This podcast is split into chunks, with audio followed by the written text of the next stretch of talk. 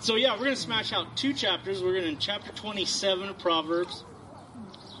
And I honestly, I don't think it might even go fairly quick. Who knows? We'll, we'll be led by the Spirit. Um, but uh, let me pray for us, you guys. God, I just, um, I'm just so thankful every time I open this book of yours and I read these words, and I just um, thankful for the, the desire that I want to know what they mean and how to uh, apply it to for your kingdom to be glorified and for um, my life to change so that I can be used by you. And so I'm just thankful for that, God. And I pray that that would be in all of our hearts, Lord, that even as we read through maybe something like Proverbs, that um, maybe it doesn't have a story or a, something like that to um, a common story, maybe, God, but just we would have the hearts we want to just read every word and hear every word. So will you do that? Will you just let us read the words and let us see it in our minds and understand it, God? And um, we're so thankful that we have above uh, average guitar player, Johnny, that could um, play through a broken string and finish strong. In your name, Jesus, we pray. Amen. Okay, let's dive right into it because, like I said, we got two of these to do, two chapters. So, Proverbs 27. Um, the title of this in, in my Bible it says regulating various activities, and you could add into that maybe avoiding foolishness, which seems like that's um, that's kind of the the book of Proverbs jam is just avoiding foolishness, but it's I feel like it's pretty down to earth and it's pretty like easy to not easy to read all uh, all of them, but a lot of them is like don't be stupid. You know, what I mean, something like that. And so I appreciate that because I can understand a little bit. But let's let's jump into it and and just see what God has for us, you guys. So in verse one, it says, "Do not boast about tomorrow, for you do not know what a day may bring forth." And real quick, you guys, I want to jump over to James you can turn there if you want. But James chapter 4, and he talks about this same thing. And it was a good word for my family because, it, as like all of you guys, the we get into busyness and we get into kids doing this and work doing that, and we live here and they live there, and blah blah blah blah blah. Man, we get to really stressing out about these kinds of things and we get to sometimes even thinking like, well, I got I got it handled. I'm going to do this tomorrow, and I'm going to do this the next day, and and um, I know exactly what I'm going to do. And let's read what James says about that in um, chapter four, verse thirteen. He says, "Come now, you you who say today or tomorrow we will go to such and such a city, spend a year there, buy and sell, make a profit, whereas you do not know what will happen tomorrow." For what is your life? This is this is the part right here. It is even a vapor that appears for a little time and then vanishes away. Instead, you ought to say, if the Lord wills, we shall live and do this or that. But now you boast in your arrogance. All such boasting is evil. So there's, you know, there's a couple things there of boasting in what we think we got a handle on and what we're going to do and how we're going to accomplish it and get it all done. And the reality is, we can need to kind of just relax a little bit and just rest in the fact that every breath is a gift, and at any moment that could be our last. We're not not one person here is getting younger. We're all we're all heading towards one direction or another, but it is definitely death on this earth. So it's just good encouragement there. Let's skip or let's go to verse two. It says, "Let another man praise you, and not your own mouth." a stranger and not your own lips. You know, it's just pretty easy to read and understand it. We don't have to dig into that too much, but it's it's just something that we're going to see throughout all of this and throughout all of Scripture is humility. And man, we don't need to we don't need to tell everybody how good we are at this or at that. Like God gives us gifts to and abilities, and we just need to give Him the praise. And if somebody else wants to say good job, great, that's fine. But there's no reason for us to be boasting about it because all it's doing is pointing a finger at ourselves instead of to God. Verse 3 says, A stone is a heavy, a stone is heavy and sand is weighty, but a fool's wrath is heavier than both of them. I don't know about you guys, but throughout my days, even out towards Paulina by myself, I find myself having arguments that never happened. and I start these fights and these arguments, and of course I win every single one of them. And the funny thing is, though, is um, it usually turns to Joe's wrath. I'm really telling somebody what for or this or that, and the other part of it is it, it gets really heavy, and it doesn't quit. Next thing you know, it's lunchtime. You're still having the fight in your head, and you're still going on, and you don't feel any better. Then next thing you know, it's you know five o'clock, and you're still doing it and it's just the wrath is terrible and it's heavy and it weighs us down and it's not helpful and it, it doesn't draw us closer to the Lord or use us to set an example. It, it kind of keeps us going down a track where we're constantly grumpy and mad and fighting and and um, wanting to say mean things, and it all contradicts God's word.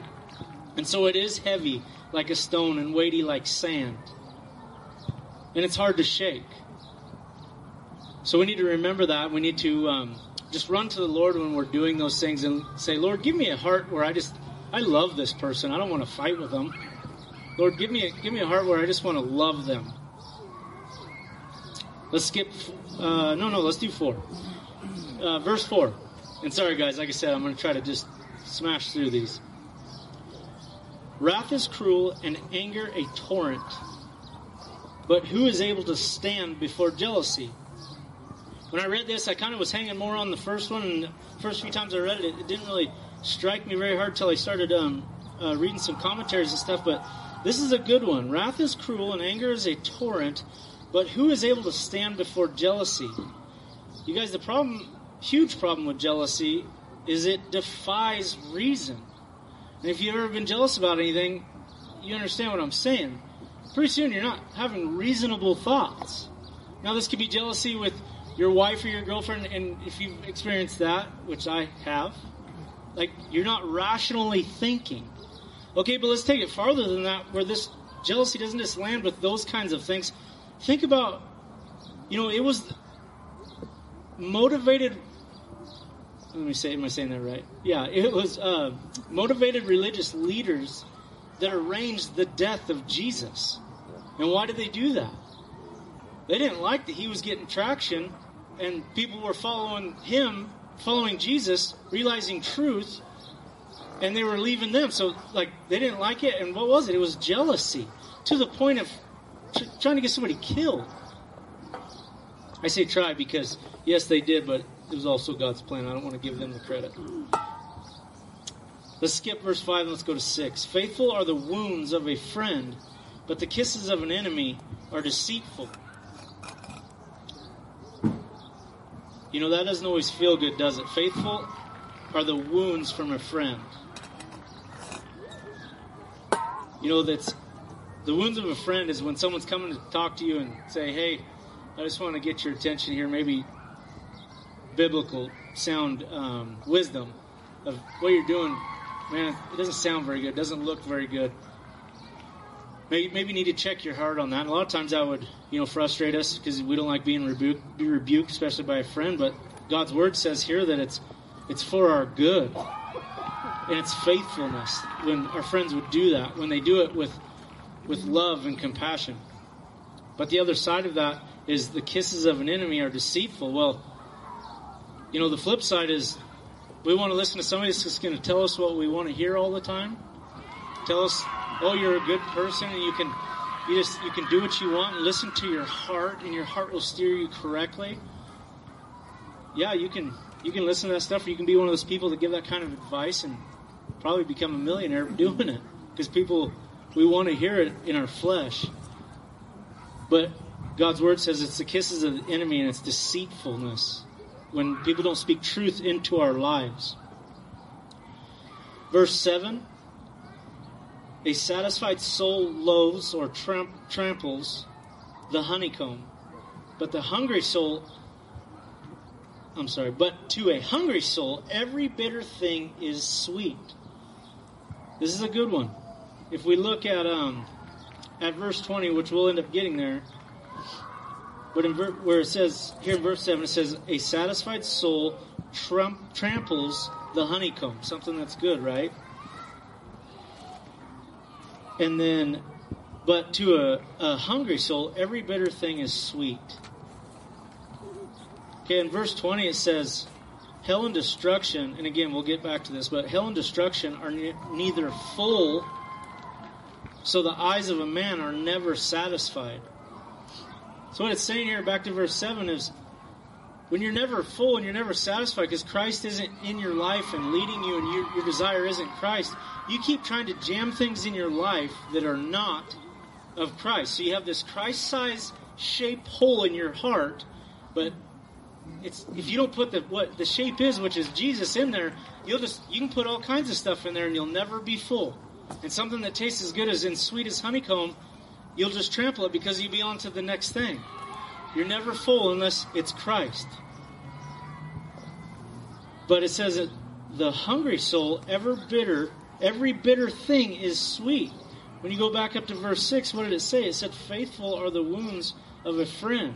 We get to a part where a hungry soul, we're hungry for Christ, we're hungry for truth, we're hungry for a life that is different than the life we've been living because it wasn't working out. Man, even the hard things, a friend coming up to you and saying, hey, that isn't good, or maybe just the conviction of the Lord, these hard things that the Lord says, hey, Joe, you have to change and quit living the way you're living it actually becomes sweet. It actually becomes amazing and tastes good, and you want more of it. Let's skip 8 and go to 9. Ointment and perfume delight the heart. And the sweetness of a man's friend gives delight by hearty counsel, biblical counsel. Biblical counsel feels great. It smells good. It tastes like a perfume you want more of. Let's skip 10. Skip 11. Let's go right to 12. So a prudent man foresees evil and hides himself. The simple pass pass on and are punished.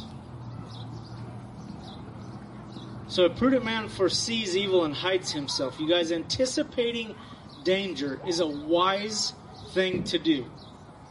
Participating danger physically, mentally, and especially in our lives where we know we have some sin struggles. And we know some things that, that trigger those things. And what do you do?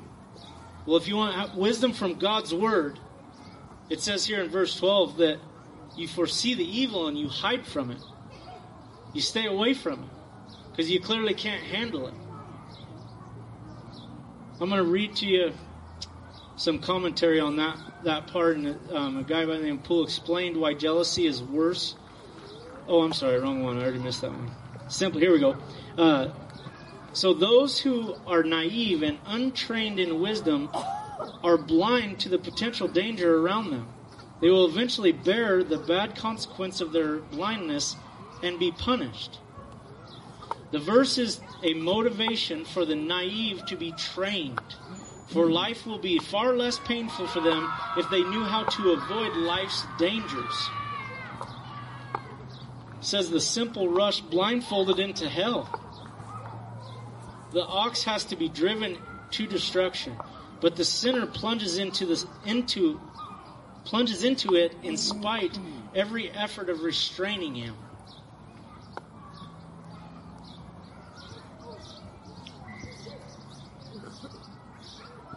Let's skip 13. Let's go to 14. You know, you guys, every time I uh, I go back to Eastern Oregon, I try to leave really early, and I'm usually come get through town and headed out through Prineville here about like 3:30, 4 o'clock in the morning, and I just love stopping by Adam Barney's house and just uh, walking in there like I own the place. Don't even knock, just open the door and walk in because I know that guy loves to sleep, and so I know he's really not up that early. And I go in there, and you can hear it's funny because you can hear every time you hear Lauren, Adam, somebody's here. And I'm just standing there in the kitchen, and he comes out all, what's going? You know, like he doesn't know if he should be coming out, like looking around the corner or just come barreling out there. And I'm standing there. He's like, what are you doing? This is ridiculous. So in verse 14, let's look at it. I always thought I was doing a good thing, but I don't think so. You read the word, it says, verse 14, He who blesses his friend with a loud voice rising early in the morning it will be counted a curse to him. I've only done it twice, so you know. I have not repented of it. I'm just hit me. Um, No, you guys, what that's talking about is um, it's talking about timing. It's talking about uh, you know knowing the audience, knowing knowing your room when you're when you want to speak into somebody's life. It's also talking about flattery for manipulation. You know, flattering somebody because you want something a certain way when it's not truly you're loving them. And don't go wake up Adam first thing in the morning. Uh, let's skip down to verse 17. As iron sharpens iron, so a man sharpens the countenance of his friend. We've all heard that. Those of us that have, you know, been through the Bible much at all, or maybe maybe haven't been through it much. You hear iron sharpens iron. It's a really neat uh, verse, and it's it's a really you know like something you can really picture. It takes iron to sharpen something else, so something hard to sharpen something else to make it hard and sharp and exact. And um, but at the end of the day, you guys, it can be used in several different ways of ministry, and the the reality is, and this is what I want you guys to hear in this verse 17 is the bottom line is we need each other. We need each other. We need church. We need fellowship. Church doesn't save us. We know that. But man, we need the fellowship and we need to be plugged in and we need to be learning and, and our friends speaking into our lives and our friends need us to speak into their lives. That's what that means. At the end of the day, we need each other. That's it. That's the truth. That's God's plan and His design. So whoever keeps, verse sorry, verse 18, whoever keeps the fig tree will eat its fruit. So he who waits on his master will be honored. You know, a worker is worthy of his pay. It says that elsewhere in the Bible. And it says it right here. Whoever keeps the fig tree will eat of its fruits. And whoever waits on his master will be honored, you guys. We're called to work. I think Paul says somewhere, I think, don't quote me on this, but it says somewhere if you don't eat, or if you don't work, you don't eat. But it's also speaking of like working for God's kingdom, and we need to understand when we're talking about this, we're talking about God is talking about, you know, we are just diligent to do His work, and then He'll reward us. However, He knows we need it. That's how it'll happen. He just is encouraging us to be diligent for Him and wait for Him. Don't be impatient. Verse 19, as it as in water, face reflects face, so a man's heart reveals the man. This was very, very convicting to me. I love to joke around constantly, as most of my friends would probably say, too much. And I, I lived a, you know, a wicked, nasty, terrible life prior to Jesus saving me. And some of that joking and some of that stuff is funny. You think it's funny.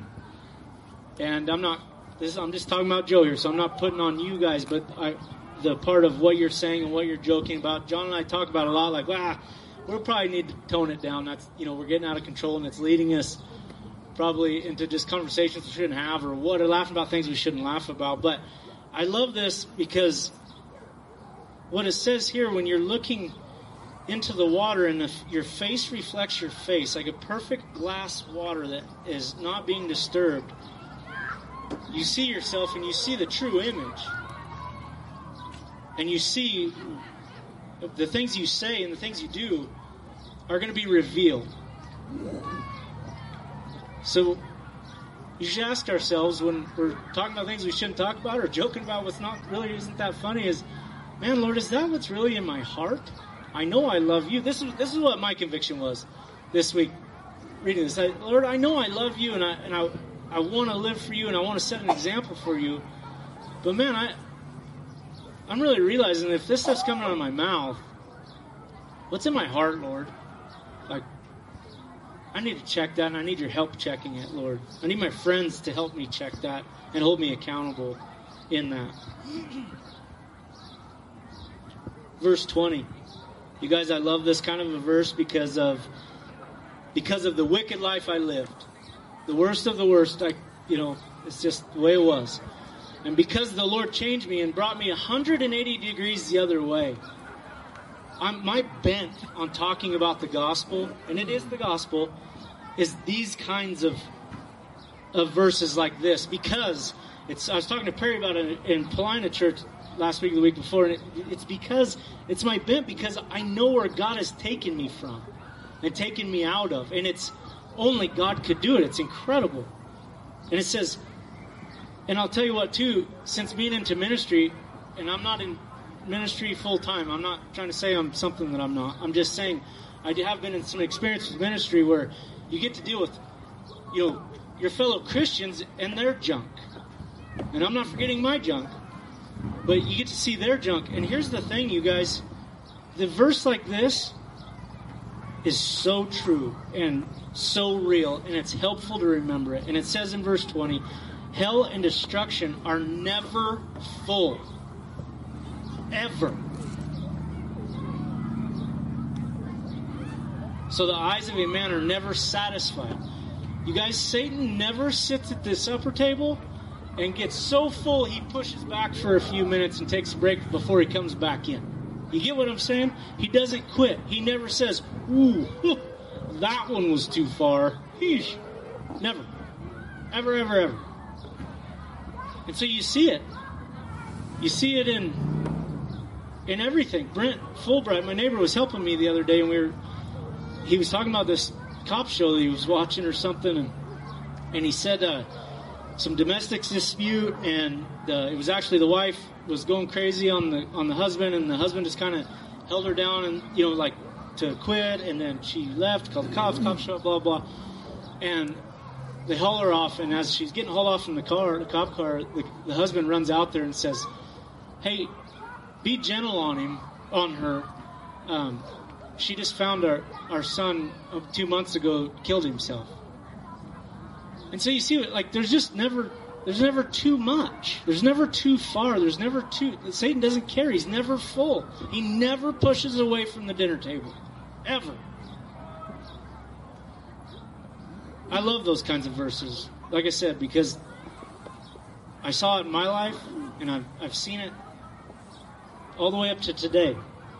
And it's helpful to not be surprised by it, but to understand it. And then maybe back to that verse where you want to be able to run from the, the garbage that's starting to creep into your life. Let's go down to verse 22. It says, Though you grind a fool in a, in a mortar and with a pestle along with crushed grain, yet his foolishness will not depart from him. We can see some, um, I mean, that's all talking about the, the foolishness side of it, but like I, I instantly thought of just contrast wisdom, foolishness, pride, humility, victim, ownership. A victim? I, I, it's okay that I'm doing all these things. I'm living like this. am I just owning up to my garbage and asking the Lord to help me through it?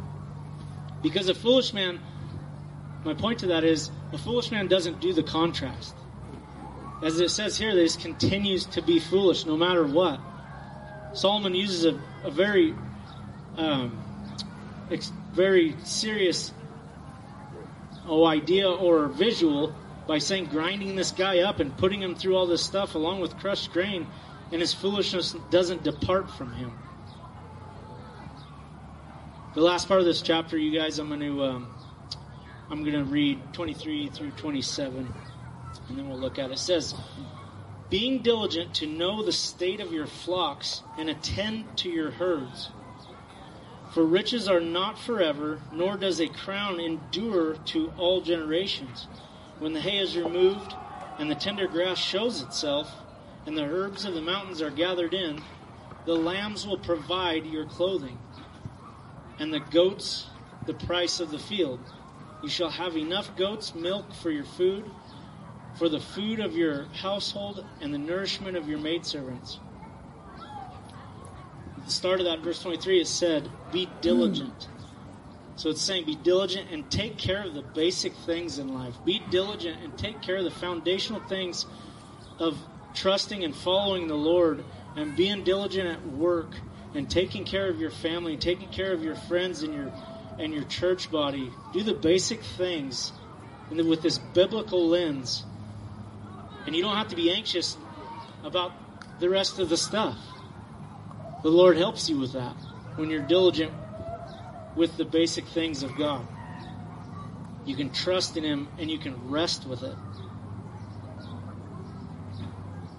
You know, it doesn't do any good to, just for an example, like I know a guy that's always complaining about, you know, like, oh, I'm not making it with my work and this and that, and but at the same time, he's not very diligent.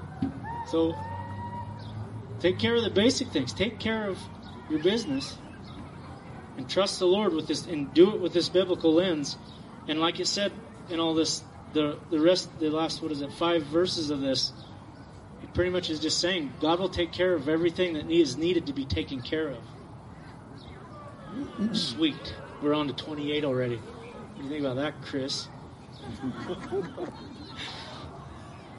okay. Verse 20, or chapter 28. Let's jump into it. It says, The wicked flee when no no one pursues, but the righteous are bold as a lion.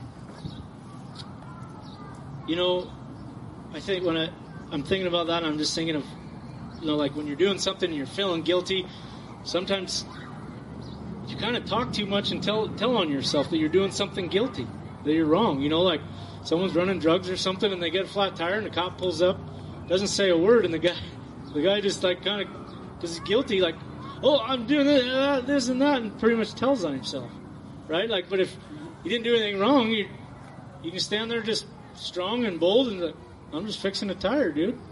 Like, there's nothing wrong.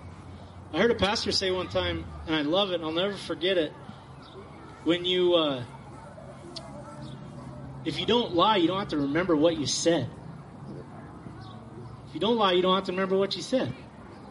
Because you can stand there boldly and know, like a lion, that you're righteous in whatever it is. Verse 2 Because of the transgressions of the land, many are its princes. Oh, I'm sorry, let's skip that one. Verse 3 A poor man who oppresses the poor is like a driving rain which leaves no food. No sympathy. Think about that. A poor man that oppresses the poor. So this person knows what it's like to be poor, but has no sympathy. And they're all about, people like that are all about blaming and taking everybody down with them. Scary place to be. There's no love in that. Let's jump down to verse 5. It says, Evil men do not understand justice, but those who seek the Lord understand all. You guys have to understand that God is just, like it's His makeup. He's a just God. You know, evil men, or even all of us sitting here, we can we can act just and we can be just at times, but we're never, if we believe the Bible and we read the Bible, we understand that we're not just. Only God is, and that's a good thing. So that we have a we have a superhero that we want who want to to save us. But God is just.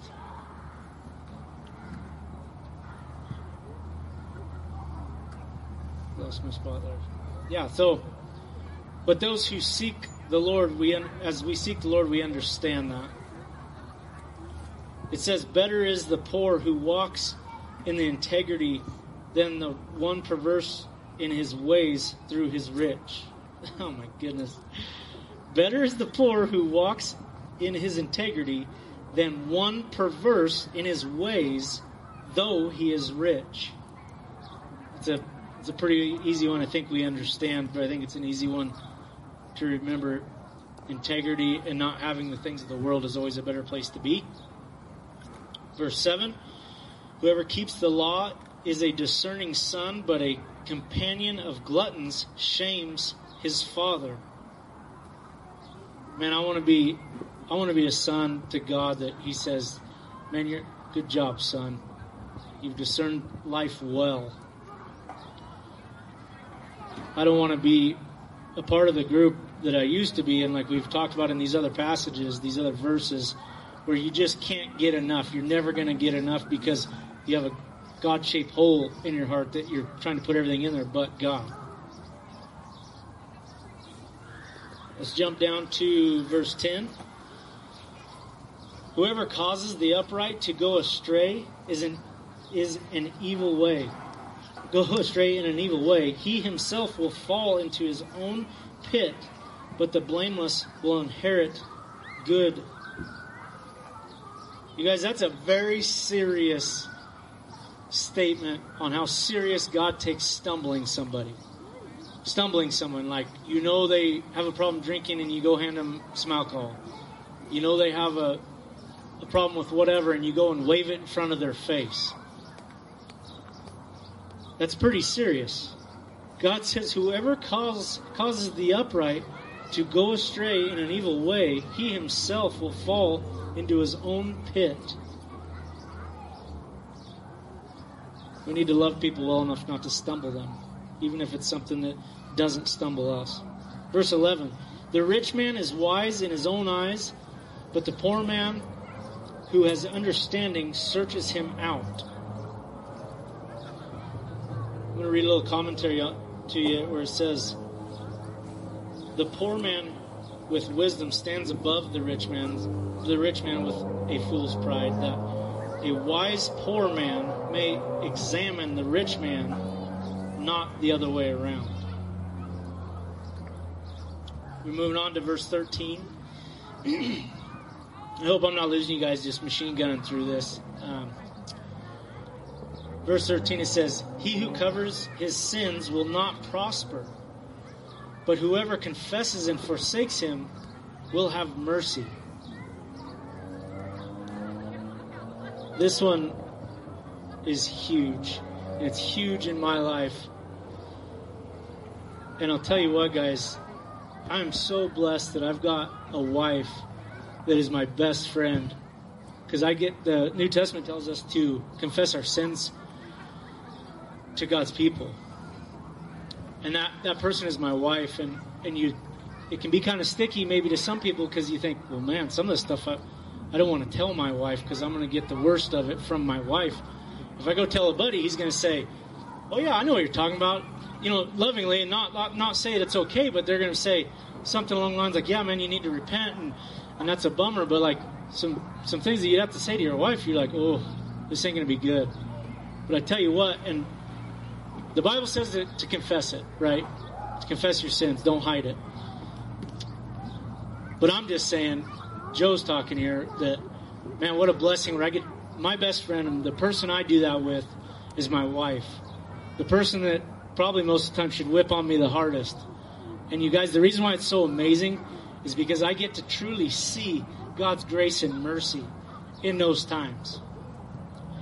Because every time I've been faithful in doing that, God has been faithful in changing her heart and mind to show me mercy and grace when I don't deserve it. So what you see what I'm trying to get at is that's the that's a tangible thing that I get to feel and see that Jesus does for us every day. It's amazing. What's the saying like uh, health, like scorn woman, health have no fury or whatever? Like, if you know my wife, like, oh boy. But I'll tell you what, it's, it's nothing's too big for the Lord, and I'm just so blessed. And on for what it says, the farther it says, more it says on to 14, um, where it says, "Happy is a man who is always reverent, but he who hardens heart um, will fall into calamity. That's not what I was thinking. Anyways, it brings, like, my marriage prospers because of that. And that's in the image of God. God's, God's design when I'm just obedient to do it, to confess my sin. I'm going to read to you some really good stuff, you guys, because if you think about it, this topic right here, this started from the very beginning in Adam and Eve, with Adam and Eve, when they sinned and they tried to run and hide their sin, hide from, from God when God came walking through the garden in the cool of the day. Like you can hide from God, right? But they did. They tried. We tried to. I tried to. So since Adam and Eve, human's instinct leads us to cover our sins. I hope I have you guys' attention right now because I know this is all of us. Our conscience makes us ashamed of our sin and we don't want others to see it. We even think we can hide it from God. Yet this natural instinct to cover sin doesn't benefit us. It prevents us from being real about our condition before God. If I go into the doctor and tell him that, you know, my finger hurts when really my leg does, How's he gonna How's he gonna help me? How's he gonna get? I mean, God's different there, right? He knows. But I'm just saying, if I'm not confessing it to God, I'm not confessing it to my brothers. How are they gonna know where to start helping me?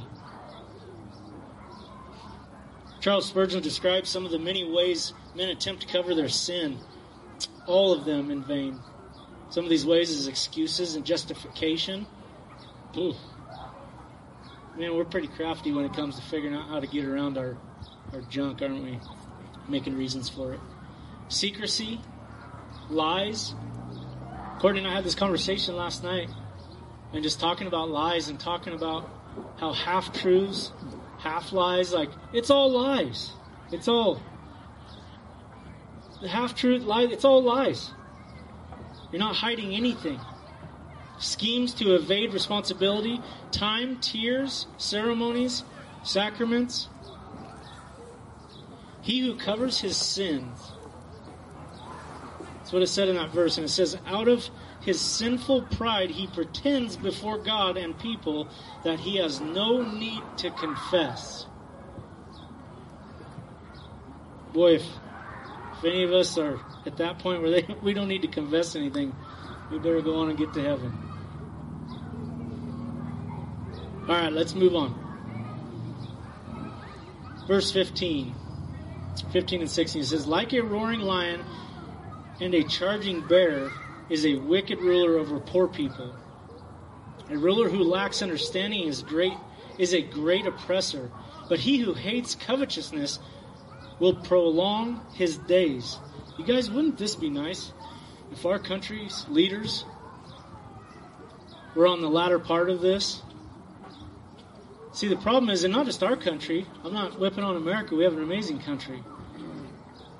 You name it, wherever. It's these people that are thinking about self and self power and not leading the countries biblically, like this is what we should be praying for. A lot. I need to be praying for this way more because they think about our rights and all the stuff that we're upset with, all the rules and more and more and more rules. They come at us like a roaring lion and a charging bear to rule over people, over poor people. But he who hates covetousness, it says at the end, will prolong his days. Man, that would be amazing if we had rulers of these countries that did not covet things of the world and just wanted to lead people to, to God. Verse 17 A man burdened with bloodshed will flee into a pit. Let no one help him. You know, you guys as you walk through this one and you deal with people walking through this idea, be led by the Lord for sure. But man, oftentimes the best thing for people is to let them lay in the bed they made. It was for me. And I know several of you, it was for you too. Because just getting helped out and bailed out never got me to a point where I had to look up and say, okay, I'm at the bottom, so now I need something that's going to help me. So sometimes, like I said, be led by the Lord because we need to love people well too. Sometimes it's best best to not help them, it says right there. Verse 18 Whoever walks blamelessly will be saved, but he who is perverse in his ways will suddenly fail. I think we've hammered on that one. We get it. Verse 20 A faithful man will abound with blessings. But he who hastens to be rich will not go unpunished. Patience, you guys. Patience in the Lord is everything. And I am talking to myself on that one. Verse 23 He who rebukes a man will find more favor afterwards than he who flatters with his tongue. We talked about that a little earlier. Um, we need to trust God's design in how we love one another. And sometimes it's tough love. But we need to trust it all the way. Someone hates you the rest of your life because you said something they didn't like, but it was it was it was biblical. You got to trust it. Verse 25 He who is of proud heart stirs up strife, but he who trusts in the Lord will be prospered man, if we don't understand how we need to hate our pride after this series of Proverbs in the Park, get plugged in more. We'll get it figured out. Okay, I'm going to close with the with verse 27. And it's really awesome because it finishes with the great old Robin Hood story where you get to steal from the poor or steal from the rich and give to the poor. It says it right there in verse 27. He who gives to the poor will not lack, but he who hides his eyes will have many curses. No, there's nothing about stealing in there, but you guys, gener- generous hearts is what the Lord wants us to have. And it doesn't have to be with money or food. Maybe it's with our time. Maybe it's with, um, I mean, it could be anything really. But just having a generous heart and just not putting self first. Not getting, but giving. That is what God says wealth is.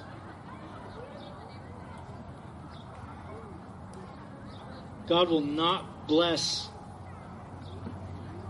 self serving things, but He does bless having a, a, generous heart for the poor and the needy.